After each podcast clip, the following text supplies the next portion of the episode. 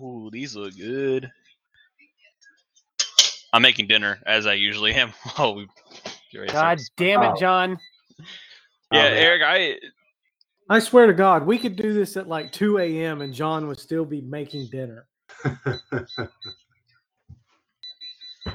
we bought an air f- or I got us an air fryer.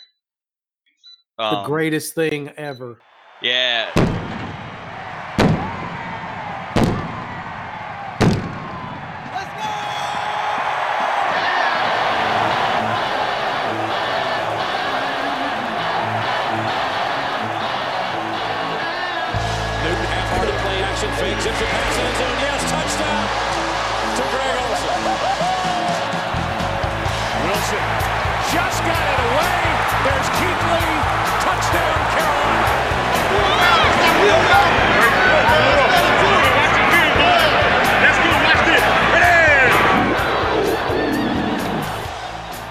Hello, and welcome to the Keep Pounding Podcast. This is your bi-week version of the Keep Pounding Podcast. This is Brian, joined as always by John and Brad. Brad, how are you doing on this fine evening? I'm great. How are you? I'm wonderful. John, how are you? Wonderful. Mm. I know you're frying up some stuff, so I'm sure that'll be good for you. Um, on this particular occasion, we are joined by our fellow CSR writer, Eric Summers, aka Tater, for a special Kyle Allen edition of your Keep Pounding podcast that we'll get into later. Eric, how are you doing this evening? well, since we're all wonderful, I am wonderful, Brian. That's what we like to see. If you're not wonderful, you're not on the podcast. So that's how That's this right. goes. Um, Can't see any so the Panthers. What was that? Nothing. Just just go on. okay. Um, so the Panthers played a football game on Sunday in London at 9:30 in the morning. Which, by the way, fuck that. I'm tired. I do not want to get up at 9:30 in the morning to watch a football game on Sunday and cover it. I would much I rather it be at one o'clock. I could not disagree with you anymore. Like I I don't even disagree with you about hot dogs and what their status is more than I disagree with you. 9:30 is the best time to watch and cover an NFL game. You get up a little bit early, you watch the game, and it's fucking over. At noon or one o'clock, it's over, and the rest of your day is wide open. Every game in the NFL should start at 9:30 a.m.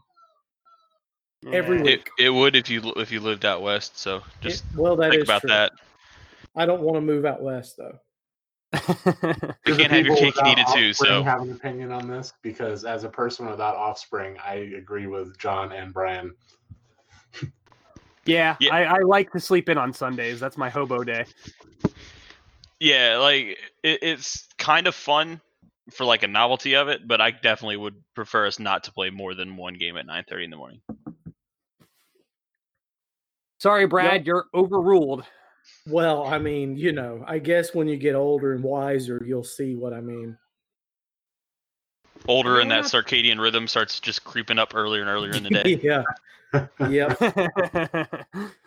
um so we're going to go through a little brief recap of the game get get the guys thoughts on it um so the panthers obviously won and uh Jameis winston turned in what was probably what i would call the most Jameis winston performance of the entire season.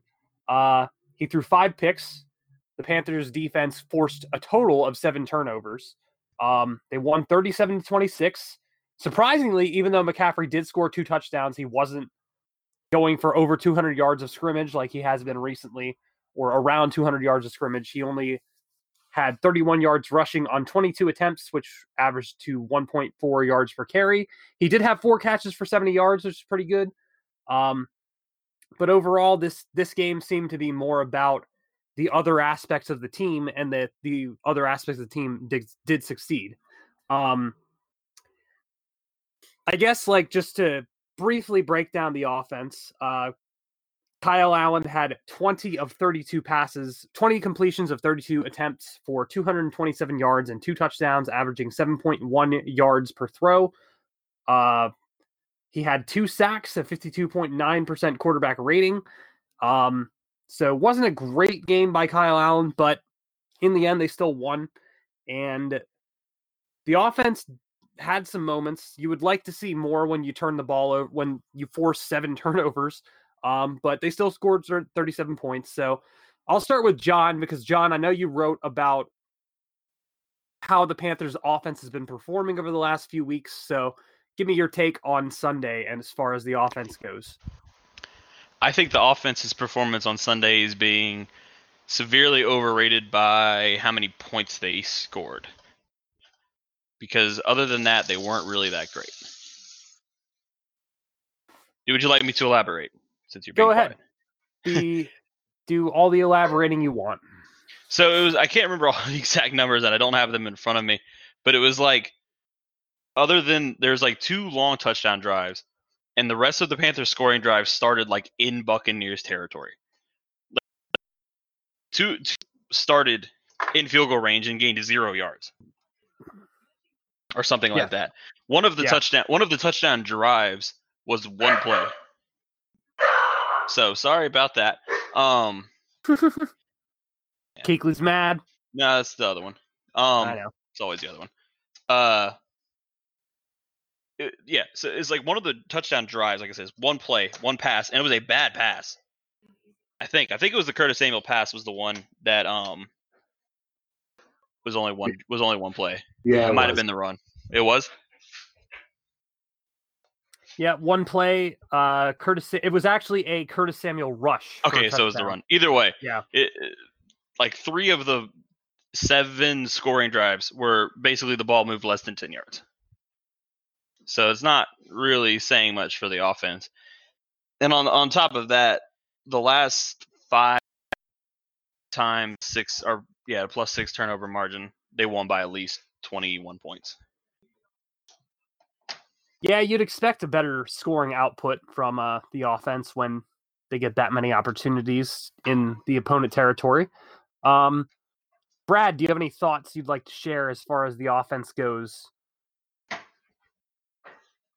we, are we doing what we talked about now, or Not, not yet. No. Oh, I was like, why are you going to me? We have Eric. Um, I mean, John pretty much said what needs to be said. The offense was okay. It wasn't great. It wasn't good. It's being overrated. Um, there are reasons for that, but we'll get into that later.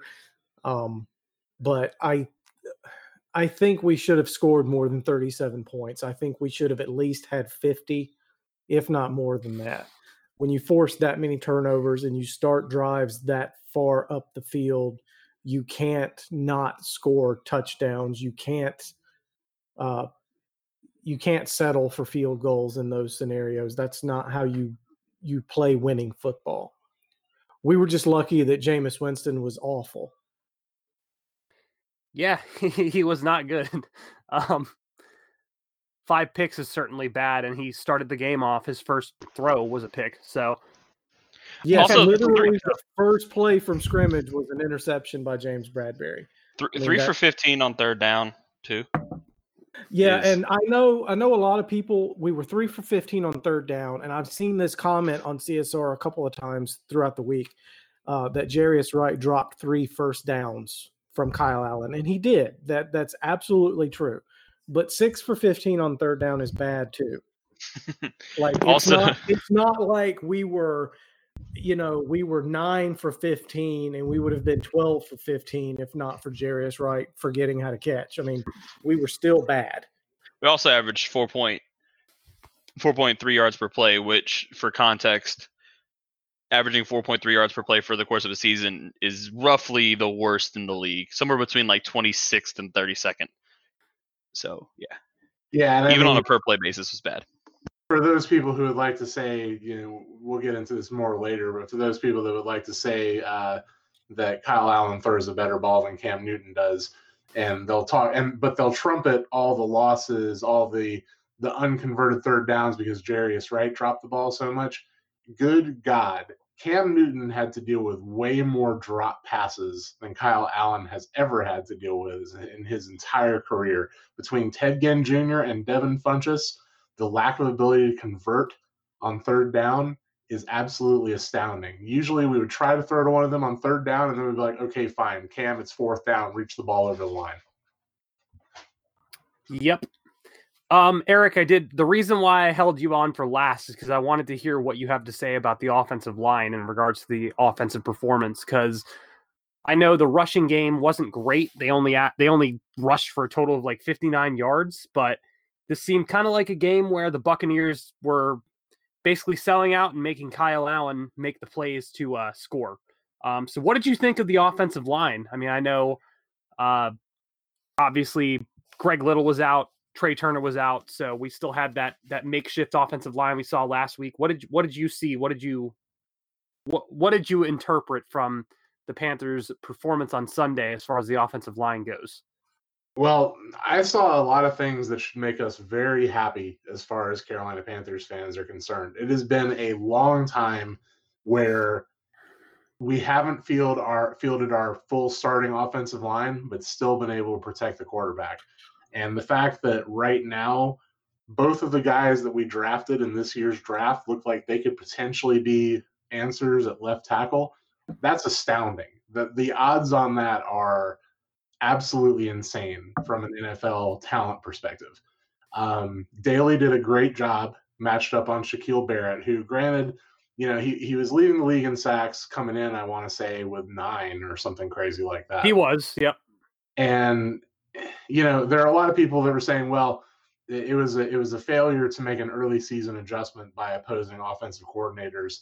Um, but that means he, at, at minimum, if you're able to beat a NFL level tackle one on one to the tune of getting nine sacks. Because if you get nine sacks, God knows how many actual pressures you probably got um, that didn't result in a sack for you that might have resulted in one for somebody else. You're still a good player. Um, and the fact that Daley or a combination of Daley and Manhertz uh, held him to just one tackle on the day and, and no pressures really at all, pretty impressive. And I would say a lot of people said, well, we were we were using Manhertz in conjunction with Daley a lot. Manhertz didn't play. Oh, was it not Manhertz? Nah, it would have been Ian Thomas or Greg Olsen. Okay. All right. In that case, I don't know why. Well, then why have people been saying it was Manhertz? All uh, well, I guess it's you know sometimes on CSR people just make assumptions. Anyway. Yeah. um. So I didn't even. That shows you how often that I actually saw it happen. People just assumed that we were giving a double team uh, I think they got that from. I'm not trying to interrupt you, but I think they got that from the Jaguars game because I believe at the beginning of that game they did put Manhertz over there to give Daley some help because it was his first start. Oh yeah, and they were still doing that in this game, but the reality is, I would say less than 50% of the time uh, did Daley have any tight end help on the left side. He was matching up either one on one or in tandem with Greg Van Roten on Shaquil Barrett, and he shut him down. I mean, we did have some help, but it wasn't every single time. And uh, I would say when you put that together, along with what we saw in the Jaguars game, uh, this kid, this kid is for real because there were plenty of times where we were putting a tight end over there when Daryl Williams was the tackle, and people were still getting sacked. So I would say that both Greg Little and Dennis Daley have shown in some limited action so far that they have the potential to be that answer at left tackle. And the fact that we could have gotten them both in the same draft and neither for a first round pick. If I'm Marty Hurney, I'm writing that in size 48 font at the top of every resume I submit for the rest of my life because I don't know what the odds of that are, but they're very, very, very low. I do want to say I, I lied. Chris Manhertz did play. That was uh, my fault. But anyway, continue. Yeah, so so other than the left tackle situation, I know that's just what everybody wants to hear first. Um, eh, Daryl Williams continue to do a good job at right guard. I think guard, as as a lot of us were saying before the season, uh, is probably his ideal spot. I don't know if it would truly make a difference if he was at right guard or left guard. Uh, he seems to be more comfortable on the right side, but the moment Trai Turner comes back, that's his spot. So um, we're not going to keep Daryl Williams at right guard when Trai's ready to go. We may we may make sure that Trai is 100% and give him some time, but as soon as Trai's ready, he's going to be back. And I would imagine, or I would hope, that that means Daryl Williams is either playing left guard or taking a seat. And I would bet in this case that he is probably taking a seat. I Um, think we all know what's going to happen. He's gonna play left tackle as soon as uh, left Trai Turner comes back. Yeah. I I desperately hope not. I mean, if that's the case, then we're absolutely blind to what has been happening because every single every single outlet that tracks this kind of data, every anybody that tracks the amount of pressures that result when there are different configurations out there knows that over the past couple weeks we have been astoundingly better than we were in the first two games of the season. And guess what? We won all those games and we lost the first. So I would really, really hope that if nothing else, the win loss record Kyle Allen accepted might tell the uh, the coaching staff that hey, maybe it's a good idea not to put Daryl Williams at left tackle anymore. You know, it's it's actually on top of what you're saying.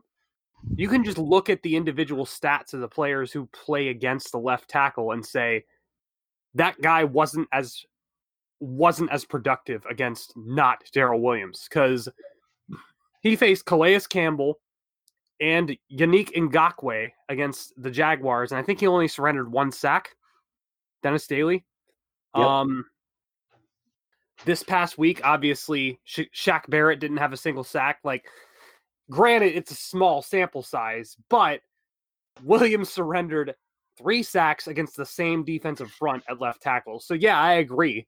Like, they should be able to look at that and objectively say Daley is a better player to put at left tackle. I don't think left tackle is really as much of falls much of a victim to the small sample size as other skill positions because you can either block or you can't. Yeah, that's true. I mean, you know, and I, I get it after the first game, but he's played what three games now, and uh, this is his second, I think. that was his second. Okay, but you know, I mean, I I just don't think that it's a like there's no tape on him like it is with a quarterback or, a wide receiver or you know whatever. I, I think it's just a matter of he's better than Daryl Williams. Oh yeah, And this is coming from someone who thought he should play guard. Uh, he has proven me wrong, and I'm I'm glad that he has. Um, and he may still end up being the left guard. They may put Greg Little at left tackle and Dennis Daley at left guard. And uh, at any rate, you know those two guys both being there on the left side is is great. And, like Eric said, Marty Hurney should that should be the first thing he says anytime he interviews for any job in an NFL front office for the rest of his life. oh yeah, it's an exceptionally good problem to have. I mean, that we have not been this deep on the offensive line ever, especially not in Cam Newton's tenure, and probably not going back before that. Uh, I can't remember the last time that I felt good about both starting tackle spots and their backups. I, I honestly can't remember the last time that happened. I don't think it's ever happened. Yeah, it seems I think like it's very. I think it's very rare for any team to say Yeah, that they I was feel I was going to say that too. I don't think that's a Panthers centric rarity. If- Most NFL teams don't have that luxury. I don't think any team has more than like, especially just a tackle specifically, more than like two tackles they feel comfortable with. Like I think Yeah. you're very very lucky if you have one backup swing tackle that you're like, oh, I, we trust him in a pinch. To have- Yeah, like, yeah. Most most of your backup swing tackles are guys like Marshall Newhouse and Chris Clark. Like that's your average NFL backup tackle, yeah, and Yeah. we've seen what they can and can't do. Yeah, the only reason you end up with something like we have right now is you've got guys on rookie contracts, and you know that these are the types of things that when they happen, they set up teams to win Super Bowls. When you end up with a bunch of talented guys who come into their own early in their rookie deals, and some of them are on exceptionally cheap mid to late round contracts. These are the types of things that set up teams for large playoff runs and Super Bowl victories. And I tell you what, if if healthy Cam is back the next time he plays, watch out NFL. We are capable of beating anyone. I agree, Eric, and that's something we will touch on in a little bit. But to uh, segue, which this is a great segue into the defense, because Vernon Butler had two straight strip sacks on Sunday, and he happens to still be on a rookie deal. Uh, they also still have Brian Burns, who is on his first year of his rookie deal. They still have Marquis Haynes, who's making a solid contribution, at least as a rotational guy on the defense. Uh, Christian Miller had to sit out this week, but the defense really showed up on Sunday, and they have a lot of guys who are on rookie contracts or very cheap ones at that. So, looking at the defense, they forced seven turnovers. They sacked Jameis Winston a lot. They did a lot of great things. They really carried this this Panthers team honestly throughout this 4-0 stretch. Like this this defense has done so well helping the Panthers offense with Kyle Allen at the helm. It's been it's kind of crazy to me how quickly they turned around the pass rush. It went from being really bad last year where they had to blitz on almost every play to this year where they are one of the top teams at hitting and sacking the quarterback.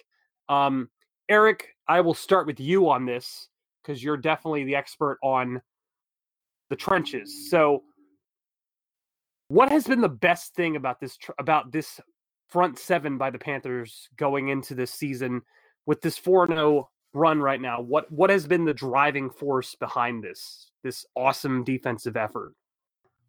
Well, I would say we finally are starting to see the payoff of a bunch of guys that have speed and can work together. So, one of the guys who's not getting as much credit, I mean, people are talking about him anecdotally as, as having a better season than last year, but somebody who's really been a linchpin on this defense is Dontari Poe. Um, he has done a great job, and, and, you can see it in Vernon Butler's second strip sack. Um, Dontari has done a great job holding the point of attack, and what he's done really, really well whenever there's a drop back for a pass, um, he's done an excellent job mirroring the quarterback. And when I say that, he's essentially he's, he's not going to be as fast as the quarterback, but it's his job to shuffle up and down the line of scrimmage and make sure that the quarterback can't escape moving forward. And the reason for that is when you've got guys like Brian Burns, Christian Miller, Mario Addison, all this speed coming off the edge, as long as you can force the quarterback laterally or backward, chances are those guys can catch him and bring him down or force a bad pass or force a turnover um, that's the reason we're doing so well is a combination of our inside tackles and the fact that we're doing without Kawann Short is pretty darn admirable. We're getting great play out of both Dontari Poe, Vernon Butler, and Kyle Love. Um, it's pretty darn impressive. It, it really is. And um, but I think the the real catalyst here and the biggest difference maker is Brian Burns. He is an exceptional talent.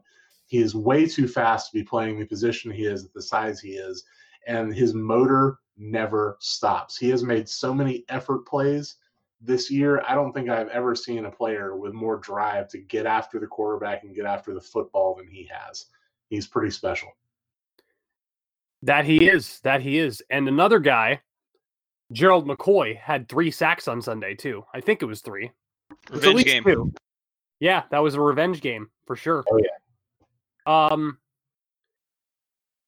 Speaking of revenge games, he had two and a half sacks. Two and a half. So he was credited with two and a half. So all right, yeah. that's that's good. Um, what's interesting about McCoy is we've used him in a lot more positions than just defensive tackle. We've been kind of moving him all over the line, and I'm I'm frankly impressed with how fast he is as well. Even even though he's on the wrong side of 30 now, he's still got some wheels and he can get after people. So it's just a lot of guys who are surprising me with their ability right now. I think he's only one year older than Kawann Short.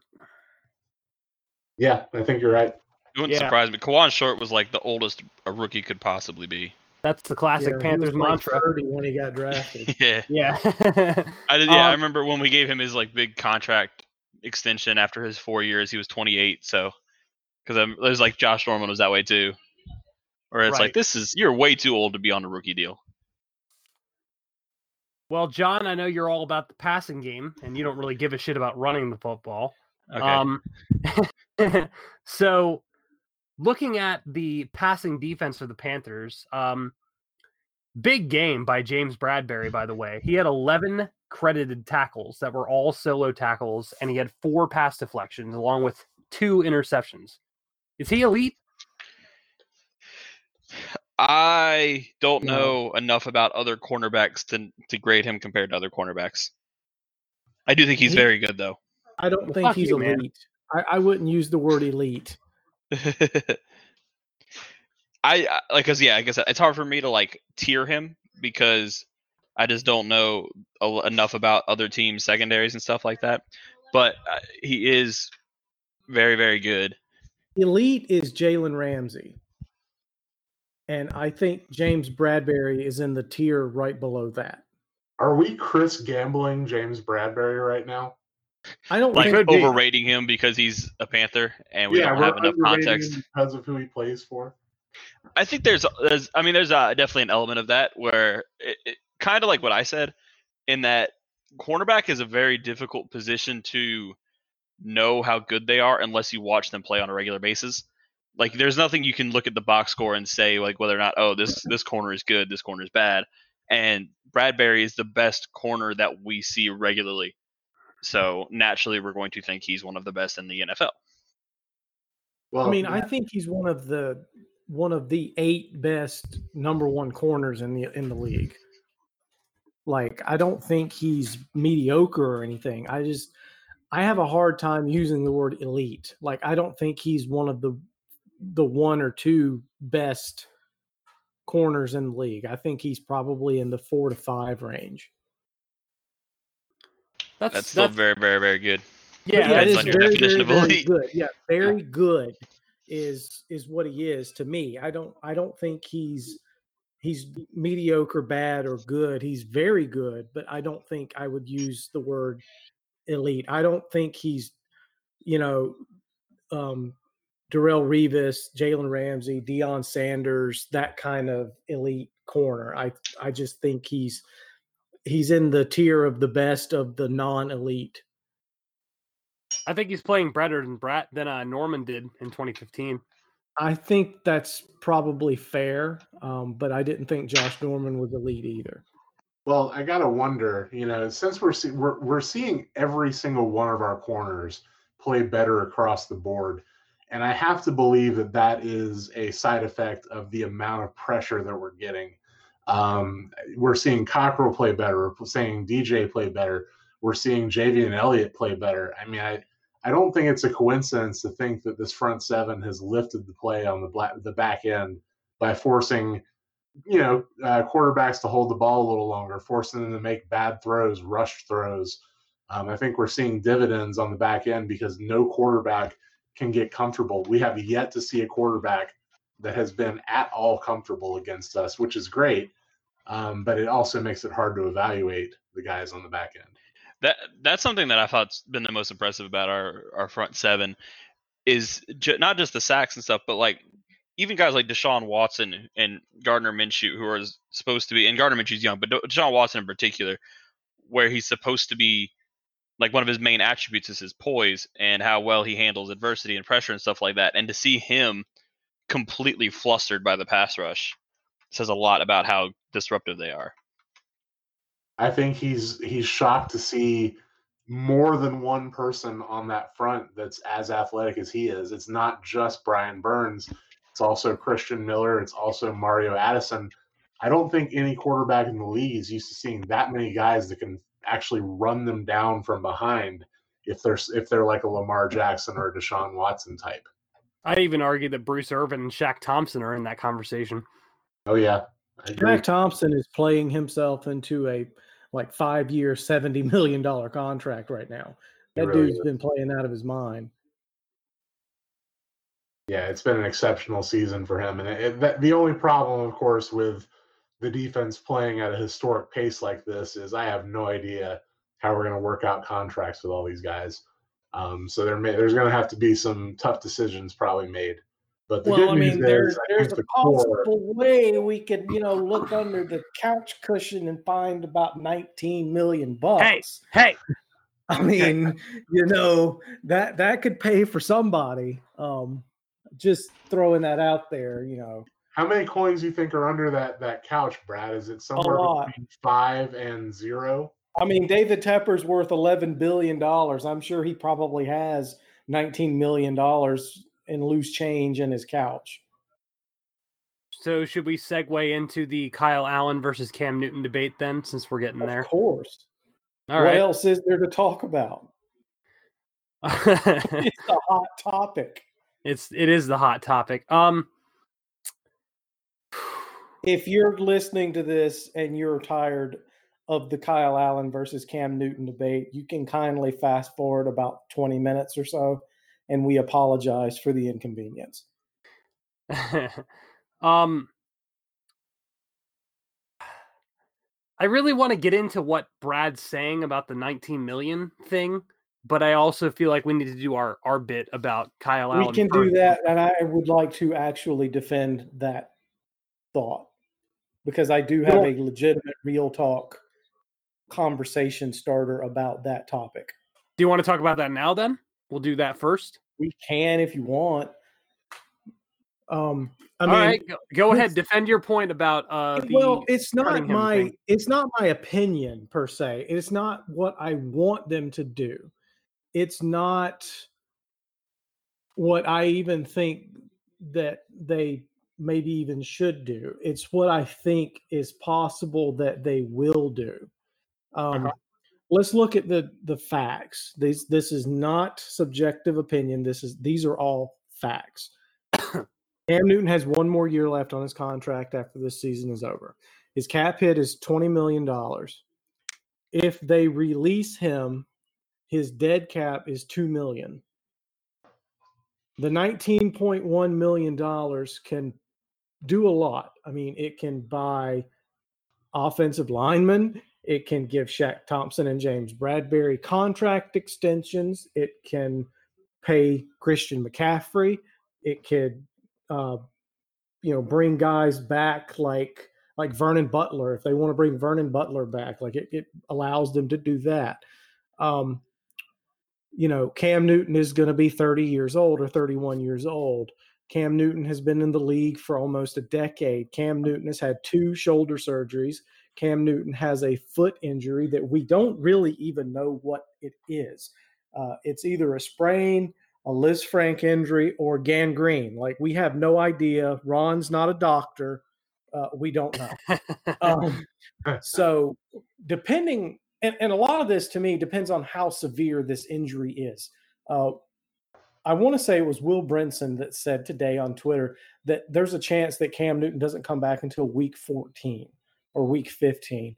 And uh, you know, side note, if that's the case, just put him on injured reserve and be done with it, and stop the madness of Cam Newton versus Kyle Allen. Just pick Cam, bleh, just pick Kyle Allen, put Cam on IR, and be done. If he's not going to be back until you know three or four weeks before the season's over, there's no point in keeping him on the 53 man roster at that point. Uh, I don't think that's the case. I think that he's probably going to come back in week nine. I don't think they'll bring him back for the 49ers game because I think that that would be foolish. Uh, you know, I don't think we're going to beat the 49ers no matter who starts at quarterback. Let the backup take those hits. Let the backup play one more week, get another week of evaluating what you've got in Kyle Allen before. And, and Cam's got to practice with the team. He's got to get timing back with his receivers. He's got to get back in the flow of being in football related activity anyway and playing against a 5 and 0 and will probably be 6 and 0 team in San Francisco on the road, I believe, if I remember correctly, we go to San Francisco.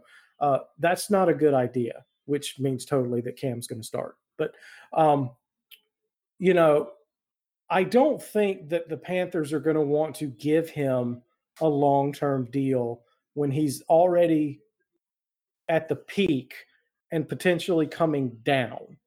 And, you know, Bill Belichick is the master of this. You want to get rid of a guy a year too early before you do it a year too late. And I just, I think that if Kyle Allen is 5 and 0, 6 and 0, 5 and 1, 6 and 1, whatever, they're going to seriously consider just rolling with him at least for another year. They can have him at a, he's an exclusive rights free agent so they can have him for $500,000 in cap space. And while I think that would be the single handedly the dumbest thing that they could possibly do, we're not, it's not like we've never done stupid things before as an organization. Um, so while I don't want them to do it, I don't think they should do it. I, I think that there's a really good chance they will because like i said 19 million dollars is a lot of money that can buy a lot of role players and even starter quality players and, you don't have to scrounge to find cap space to keep guys like Shaq Thompson. I just hope that the team doesn't think of it that way because then they're you're not you're you're able to pay more players, but then you're on the other end of thing a quarterback, or you're just saying we're gonna put a good roster on a backup quarterback, and that's our recipe for success. Yeah, I agree with that, and that's the downside is that Yeah. you end up with Kyle Allen turns back into a pumpkin, and then you're in quarterback purgatory, which is the worst place to be as an NFL team. You either want to be absolute dog shit or compete for the Super Bowl. You don't want to be like the Tennessee Titans. Uh, you know, you don't want to be, you know, or or even the Panthers uh, the last couple of years. You don't want to be seven and nine, eight and eight, nine and seven. You know, you you have to either be really good or really bad. So Unless can you, have your quarterback, then it's not as big a deal. But unless yeah, you have, yeah, unless you have your quarterback, uh, you don't want to to roll with an uncertainty. And you know, I I just I think David Tepper especially is going to look at all of the factors, and him being a businessman, that 19 million is very attractive. Especially when we have Will Grier who can clearly carry the load in case Kyle Allen can't. Well, yeah, I mean they they didn't dra- they didn't draft him to sit there and hold a clipboard. Definitely he's not. doing it so well. I don't know. For me, it's what I expect is Cam Newton to come back, be at least like, I don't know, 85% healthy, and to just tear shit apart and squash this idea that Kyle Allen is the future of this franchise. Like, we've seen Cam Newton when the national media has been like, he's done. He's not a good quarterback. He's bad. And he comes out and just strings together a 12 and 4 season, a 15 and 1 season.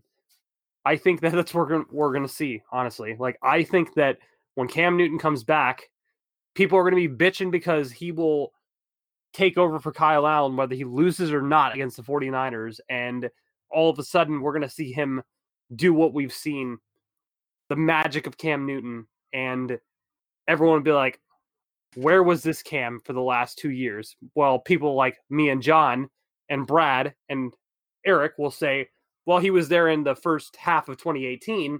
You guys just choose not to acknowledge that. Yeah, pretty much. That's the one thing that kills me is people are like, "Well, I haven't seen a healthy Cam Newton since 2015." Well, apparently you didn't watch 2018 when we were six and two. Or the season before that, where he he carried the team kicking and screaming to the playoffs. And let me and let me also say this: uh, early 2018, Cam Newton had Chris Clark at left tackle. Yes. one other thing that's getting lost with this is late season Cam Newton, who was injured, was still really good. yeah. It wasn't I like mean, the like- Steelers game. He his play fell off a cliff. You could see his arm strength start to deteriorate, but he didn't until those last two starts. He was still putting up like he was still throwing for like 300 yards and moving the offense and playing good football. You know, we lost by one score in almost every game after that Pittsburgh game. Yeah, the Yeah. team was losing, but Cam was playing fine. People are like mm-hmm. I think lost in the the losing. People immediately are automatically equated the losing streak with Cam's play deteriorating, but like his play didn't drop off until like week 15. No, we have the opposite problem that we do now. We could not quarterback. Our defense was bad. We could not close out games when teams went to full throw mode. We had no pass rush. Yeah, we had nobody. We literally had Mario Addison, and you know you have to have it on both sides of the line, or else the quarterback's just going to run away from him every single time. Um, now that we have weapons across the line, there's nowhere to go, and we're beating the crap out of guys. Yep, I agree. Um, huh, so I guess it's time for us to give our Kyle Allen takes as far as uh, what we think of him so far, because this has been the biggest topic of conversation across the national media. Cam Newton versus Kyle Allen. Should Kyle Allen take over? Is this the end of Cam Newton's career in Carolina? obviously, listening to this podcast, listeners, you probably know where we stand. But regardless, I want to take a moment and let every person on this show give their measured take on Kyle Allen without Cam Newton, what have you. So, Eric, you started this the week off with a with an article about Kyle Allen, or I shouldn't say you didn't start it off in the article, but you were on Twitter and you just went to town and you had a lot of people coming at you. So justify your takes on Twitter. Give us your idea of Kyle Allen and what you think is going to happen going forward and what you think of him as a quarterback right now. Well, on on Twitter, I basically I didn't say anything that wasn't a fact, and I think that's the the problem in this whole debate where if people aren't backing Kyle Allen 100%, uh, they're considered a Cam lover and a Kyle hater. It's not like that. I mean, I'm just looking at the absolute facts of the situation. There are two stats that everybody who is in love with Kyle Allen quotes. One of them is his win loss record. The other one is his seven seven to zero touchdown interception ratio. The third is his quarterback rating, but usually they don't use that one because a lot of people don't even understand it. Um, but the problem there is it's not the whole story. Fact Kyle Allen puts the ball on the ground a lot. He's fumbled six times and he's given away four of those. That would have absolutely lost us the Houston game or the Jacksonville game if our defense didn't put up 23 sacks in the last four games. 23. I'm pretty sure, I haven't looked it up, but I'm pretty sure 23 sacks has never happened in a four game stretch in NFL history by any one team. I can fair, say that with some pretty good confidence. I also think that 14 forced turn- turnovers hasn't probably hasn't happened in a four game stretch in NFL history. I would have to look both of those things up doing a lot of extensive research, but even if they have happened before, I can guarantee you they would be exceptionally rare the defense right now is playing at a level that we've never seen in Carolina, and that includes some of our best defenses. This defense right now is at a level that would put them in the same rarefied air as the 85 Bears or the 04 Bucks. I mean, it's it's ridiculous the amount of things that this defense is accomplishing and that our offense is still just barely dragging us to victory. Um, I will give Kyle Allen a well fought victory against the Arizona Cardinals. He played exceptionally well in his coming out party, but I think he has been living off of the fame of four touchdown passes against one of the worst defenses in football every single week since. Because in the two games intervening against Houston and Jacksonville, he did nothing. He was bad. He made one heroic throw to save the game against Houston but most of the reason that throw was needed was him himself. He's the one that was giving the game away. Um, I just think it's a little bit ridiculous how much credit Kyle Allen is getting for the team's wins when the defense is playing so well that they're being talked about in historic air, but yet Kyle Allen is 5 and 0, and that's all everybody can say. And I, I still say he's 4 0. I, I refuse to acknowledge a week 17 victory between two teams that have nothing to play for. Just not my style. But 4 0, he's 4 0 in meaningful games. But to say that that's all his doing would be, I mean, it, it's fool's gold. It's absolute fool's gold. Fun fact the 1985 Chicago Bears did not even get 23 sacks in a four game span. Damn. Well, The most they had was 18. So this defense, in the course of four games, produced five more sacks than the one of the most, if not the most legendary defensive units in NFL history. That's insane. I mean, uh, there, there's nothing else to say, and, and the fact that people are brushing it aside and giving credit to a backup quarterback, a good backup quarterback. I think Kyle Allen's doing a really good job minding the ship. But honestly, there's a good chance that you could have pulled any quarterback off the street and won games with them the way the defense is playing. I The mean, 2000 Baltimore Ravens also did not accomplish that feat. Let me know when you get to the uh, the Tampa Bay Bucks because I'm betting they did not accomplish that feat either, and they The had thing, the best fronts in history. The thing is too, like it's not just like this defense, and this is kind of piggybacking off Virginia. It's not just like they're shutting teams down. The sacks and the turnovers directly help the offense. Like if you, if you just like stymie opposing teams and they gain like five five to fifteen yards of drive and they punt, that helps. But you're not like flipping the field, so to speak. When the defense is directly like taking possession of the ball and pushing the other team's offense backwards, they're actively helping their offense. And that like you're saying, like it's very unfair that they're not getting. I don't think they're getting enough credit for it because they're kind of overshadowed by this whole Allen versus Newton thing because of four games, which is an absurd thing to even start with because it's four games is nothing. The Oh, 2002 Tampa Bay Buccaneers also did not accomplish that feat. Yep, I, I I would bet you could probably go back as far as you want, and I'm fairly certain that it's never happened in NFL history. It, it's got to be a legendary stretch. Um, I mean, I'm I'm just I'm looking on Pro Football Reference, and I'm just randomly looking at teams that I know from memory that were elite defensive units. And Yeah. I mean, I'm not going to go through a lot of them, but I mean, if the 1985 Bears or the 2000 Ravens didn't do it, I don't think anybody else has done it. yeah, it would have to be an inc- incredibly random, random ass team that did it. If anybody did, Yeah.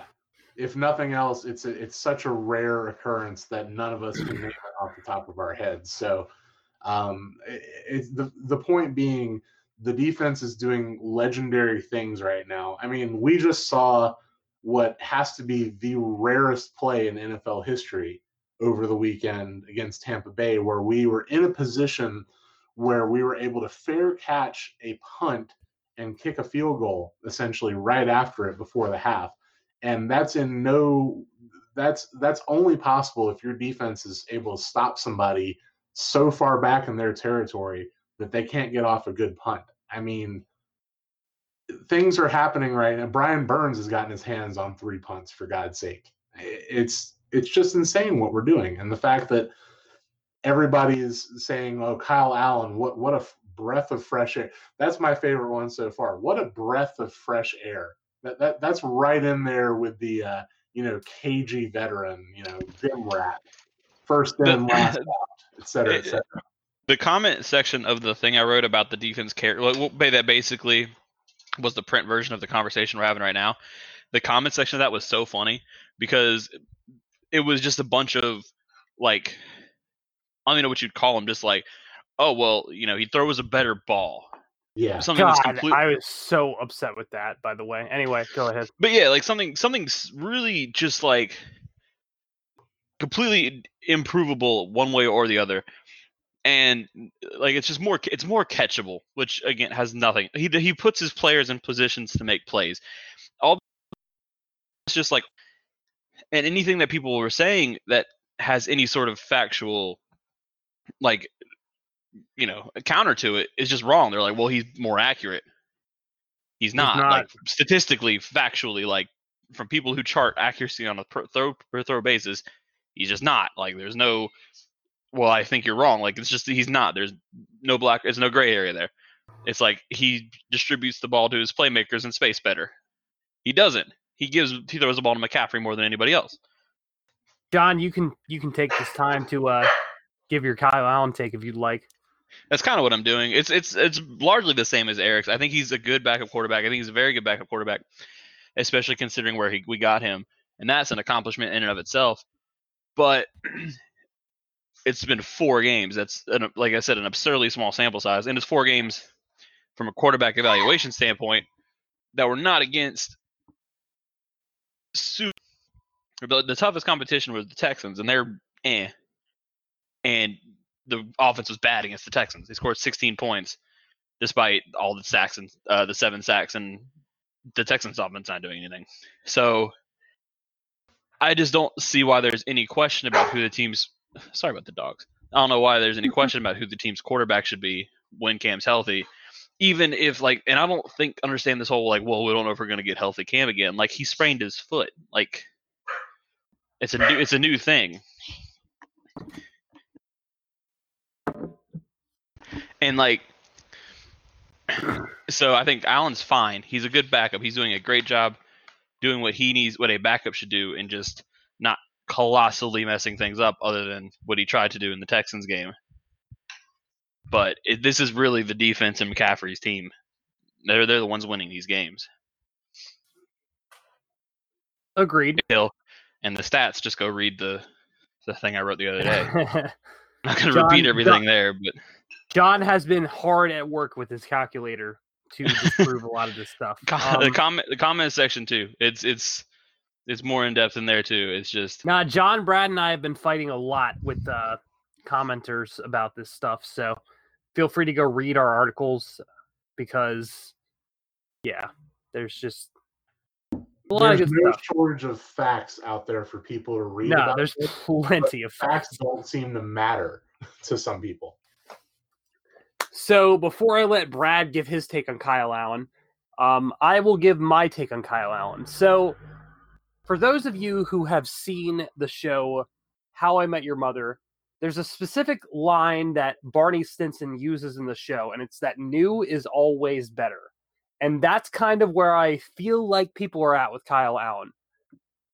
New is always better because we've seen Cam Newton at his absolute best and his absolute worst, where Kyle Allen has won four games, and despite any objective facts presented to him not being a franchise quarterback, which is to me laughable, the fact that people think he's a franchise quarterback, but any objective facts to that are just thrown aside because he's 5 and 0 as a starting quarterback. He's like so Cam Newton is the guy is the woman you've married. We know what we have with this person. We know that they can be great. We also know that they can be really bad sometimes. But in the end, there's an expectation of what they can do on an average day in the NFL. Where Kyle Allen is like this new thing where it's like, oh, this is so great in this short span of time maybe we should like move on and just like kind of fool around with Kyle Allen, see what's going on, you know? And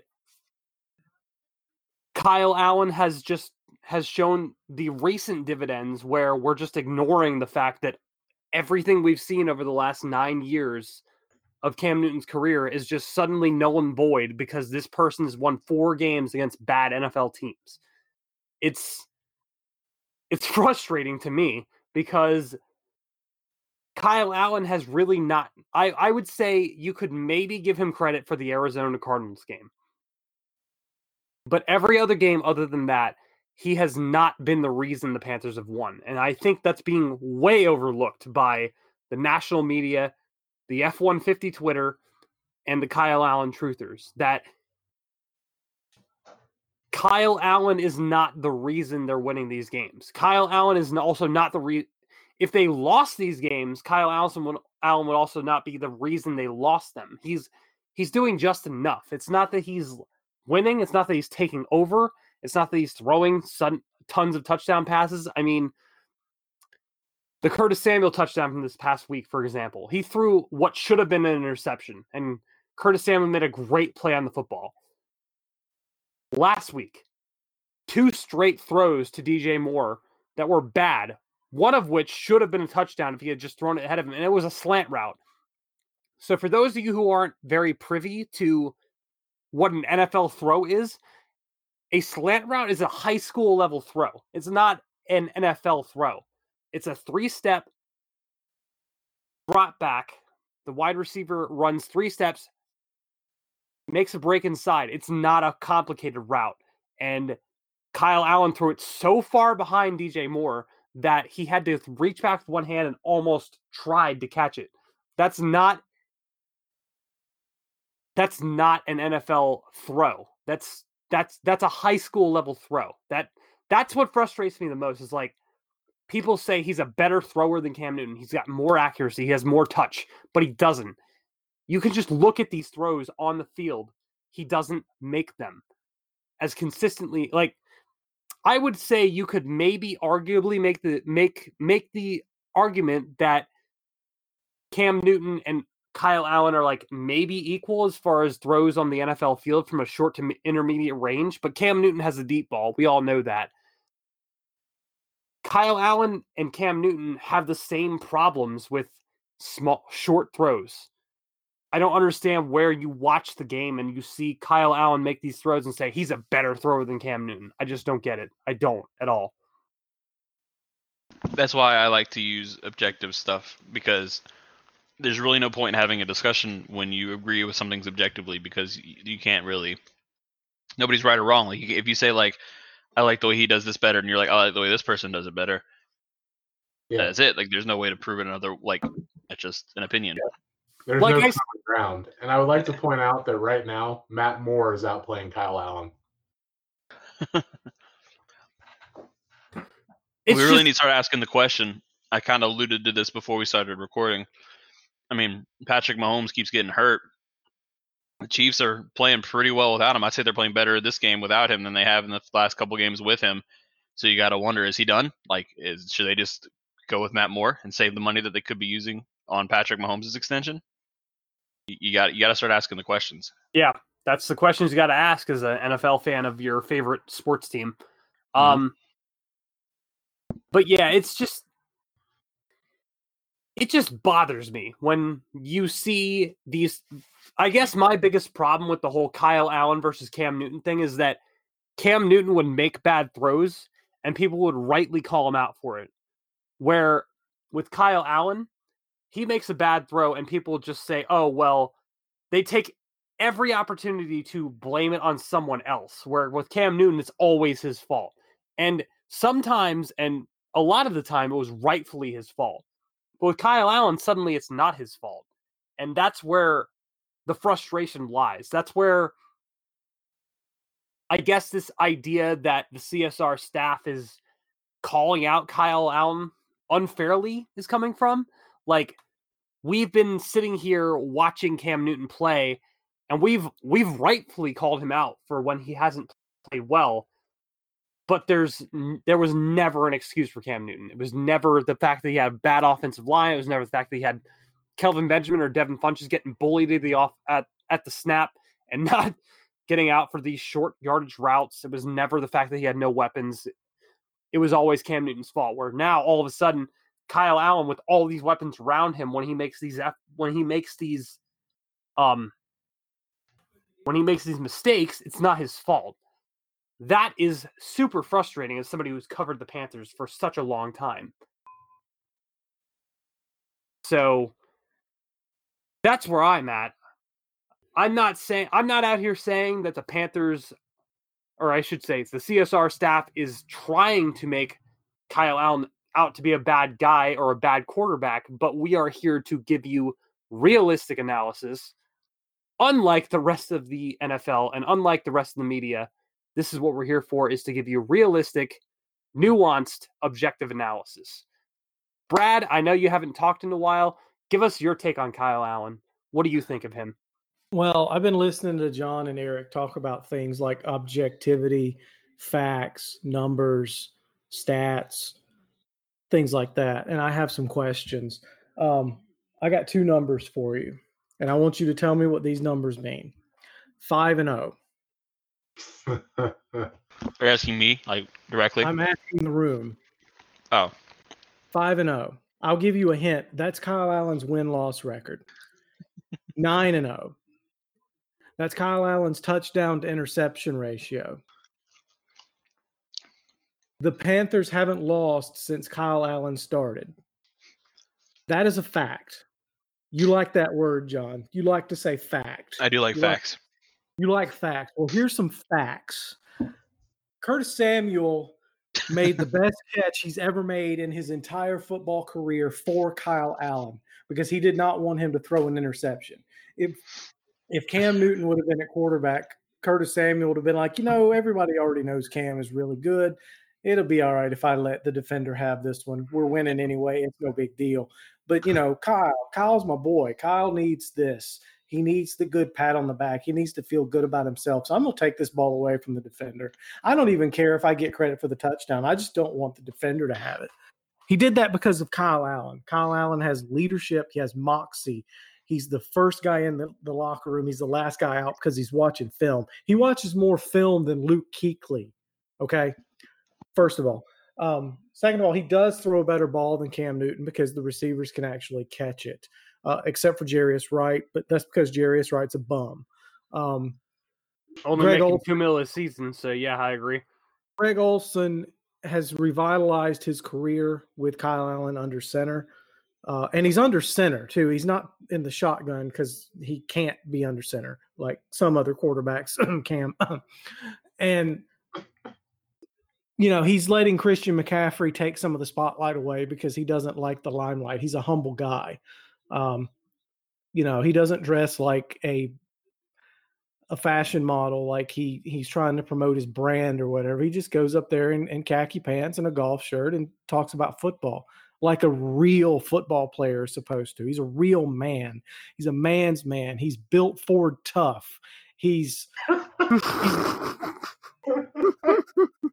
he's what you want in a leader. He's what you want And, you know, I would run through a brick wall for Kyle Allen. And it bothers me. What Brian talked about, what bothers him, what bothers me is that people want to discredit Kyle Allen because they don't like him.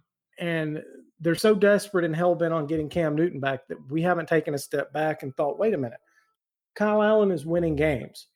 Why don't we just keep the guy who's winning games? Cam Newton is 0 and 8 in his last eight starts. Okay. The Kyle Allen saved the Panthers. If he wouldn't have played week 17 last year, the Panthers would have had the number nine pick in the draft. And everybody knows that a top 10 pick means you're a bad team. Look at the Browns. Look at the Giants. Look at the Jaguars. Look at Washington. They always pick in the top 10. They're bad. Nobody wants to be associated with bad.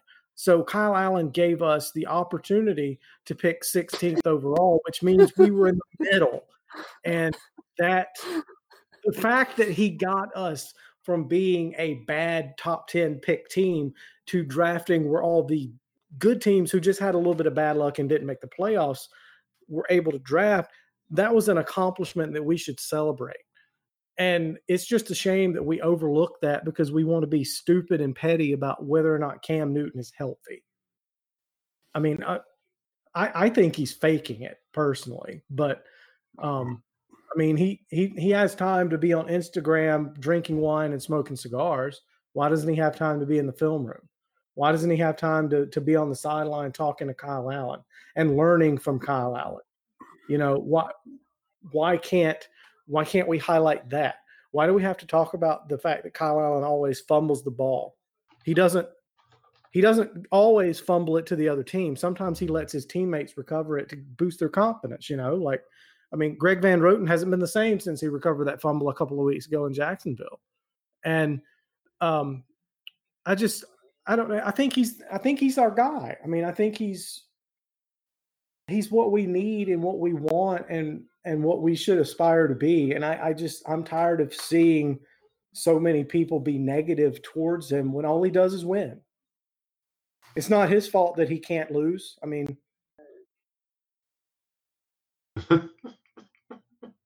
I have one. We need to wrap this up because it's going pretty long. But I have one more question. How much does the this whole narrative change if Norv Turner calls a better play on fourth and one against the Buccaneers?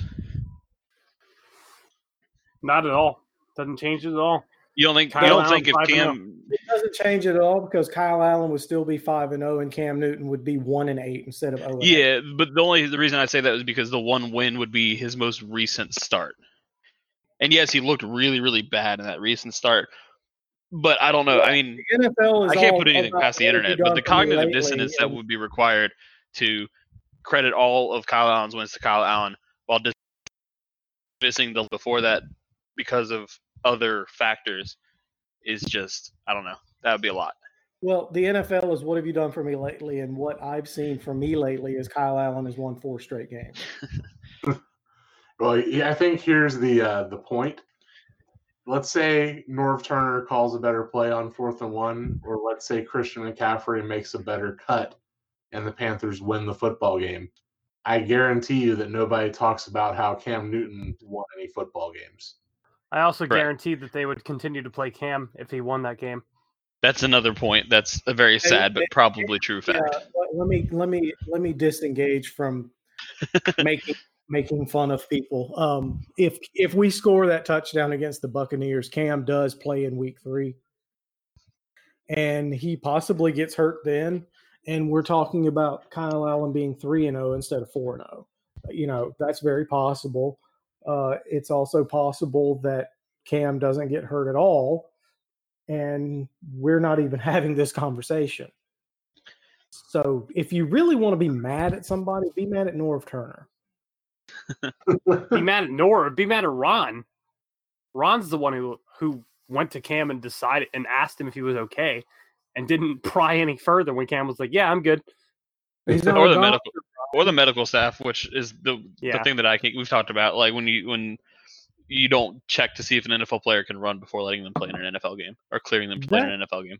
That's something that I I don't think we've actually really gotten into and talked about talked about. Um, I know we've mentioned it in passing, but how can you not ask your quarterback, "Hey, can you like run a wind sprint for me?" yes.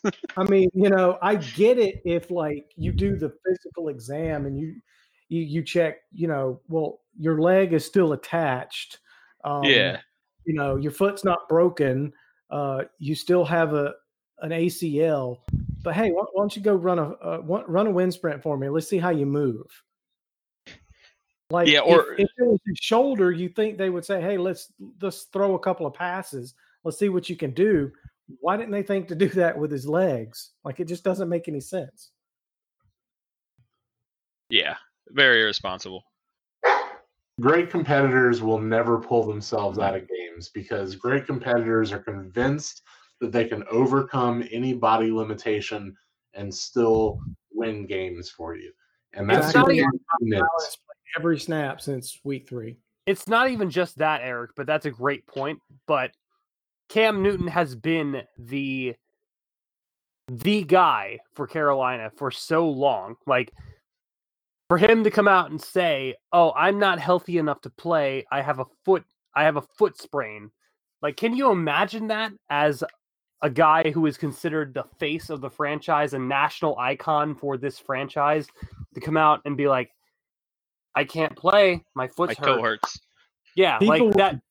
Cam's not going to do that. That is that is 100% Ron Rivera's decision. Ron Rivera has to say you can't play. And I understand that Cam Newton kind of downplayed that, but at the same time like you guys have all said, they should have tested him a little more to make sure he was okay. So it falls on multiple parties in my opinion. I don't I'm not going to blame it 100% on Cam Newton because he's a competitor. I think that Ron Rivera and the coaching staff absolutely need to be like, okay, you think you're good? Show me. You know who I blame for this? I blame Will Grier. Yeah, Will Grier does suck. I think um The bearded Grier. imagine, you know, w- with how successful this draft has been so far, imagine who we could have gotten at pick, you know, 100 instead of Will Grier. We could have gotten, yeah, I don't know. We- We could have gonna gotten look at it now because that this is my favorite game to play, the what if game in the draft. Real talk, I love to do this. Um, Oh yeah, Let's see. We drafted Will Grier 100 overall. Yodny Cajuste went 101. That's another offensive tackle. Um, We got Dennis Daley though. It's fine. Ron, well, we could have three tackles though. That's the thing. We Um, have three tackles. Ron Rivera and Ryan- Turner would love an offense with three tackles. Yes. Um, the the legitimate one that made a lot of people mad, especially given the fact that we needed one. Um, Chauncey Gardner Johnson went 105. We have Tre Boston. We do. Yeah. But Chauncey Yeah. Gardner Johnson went 105 to the Saints. Eh. and Tre He plays for the Saints. He's dead to me. free agent. Let's see. We already took Tre Boston in the third round, Brad. It was just a long time ago. Yeah. Exactly. Um, Amani Hooker went 116, so we could have drafted him. Uh, Eh. We could have, yeah, but let's see. you need you need a solid backup for Kyle Allen when he takes over for Cam Newton. So it's fine. All right. Cool. I think I think we've all made our points pretty clear. When you Yeah. agree, I agree. Um, I said John. I'm, uh, I'm, I'm I didn't hear you say John. Um, I'm just messing with you, Brian. fuck you. Um, Wow. so anything else we want to add before we uh end this? That was think boogie. Pretty much covered it. Cool. I think we overcovered it. Yeah, we definitely did. Well, from all of us at, here at the CSR Keep Pounding podcast, this is Brian, joined by John and Brad, and our special guest Eric, who we'll probably have at some have on at some point in time in the near future. Enjoy your bye week. Enjoy your stress-free football weekend. Hopefully, your fantasy teams do well. And uh, we'll be back next week to discuss Kyle Allen versus Cam Newton. And hopefully, the Panthers will have a solid chance at beating the 49ers. But we'll have more for that next week for you. So enjoy. And uh, See you yeah, guys. tune in next week. Bye, guys. Later. Keeps the football. Takes off to the end zone for the touchdown. He takes the handoff and he scores. Avoided the Dolphins behind the line of scrimmage and took it in for the first touchdown of the night. Newton keeps, lowers his shoulder and takes it in for the touchdown. On second and goal, shovel pass McCaffrey, touchdown. And off dive for Jonathan Stewart, and he's in for a touchdown. That's intercepted by Kuechly. He has more of those than any linebacker in the league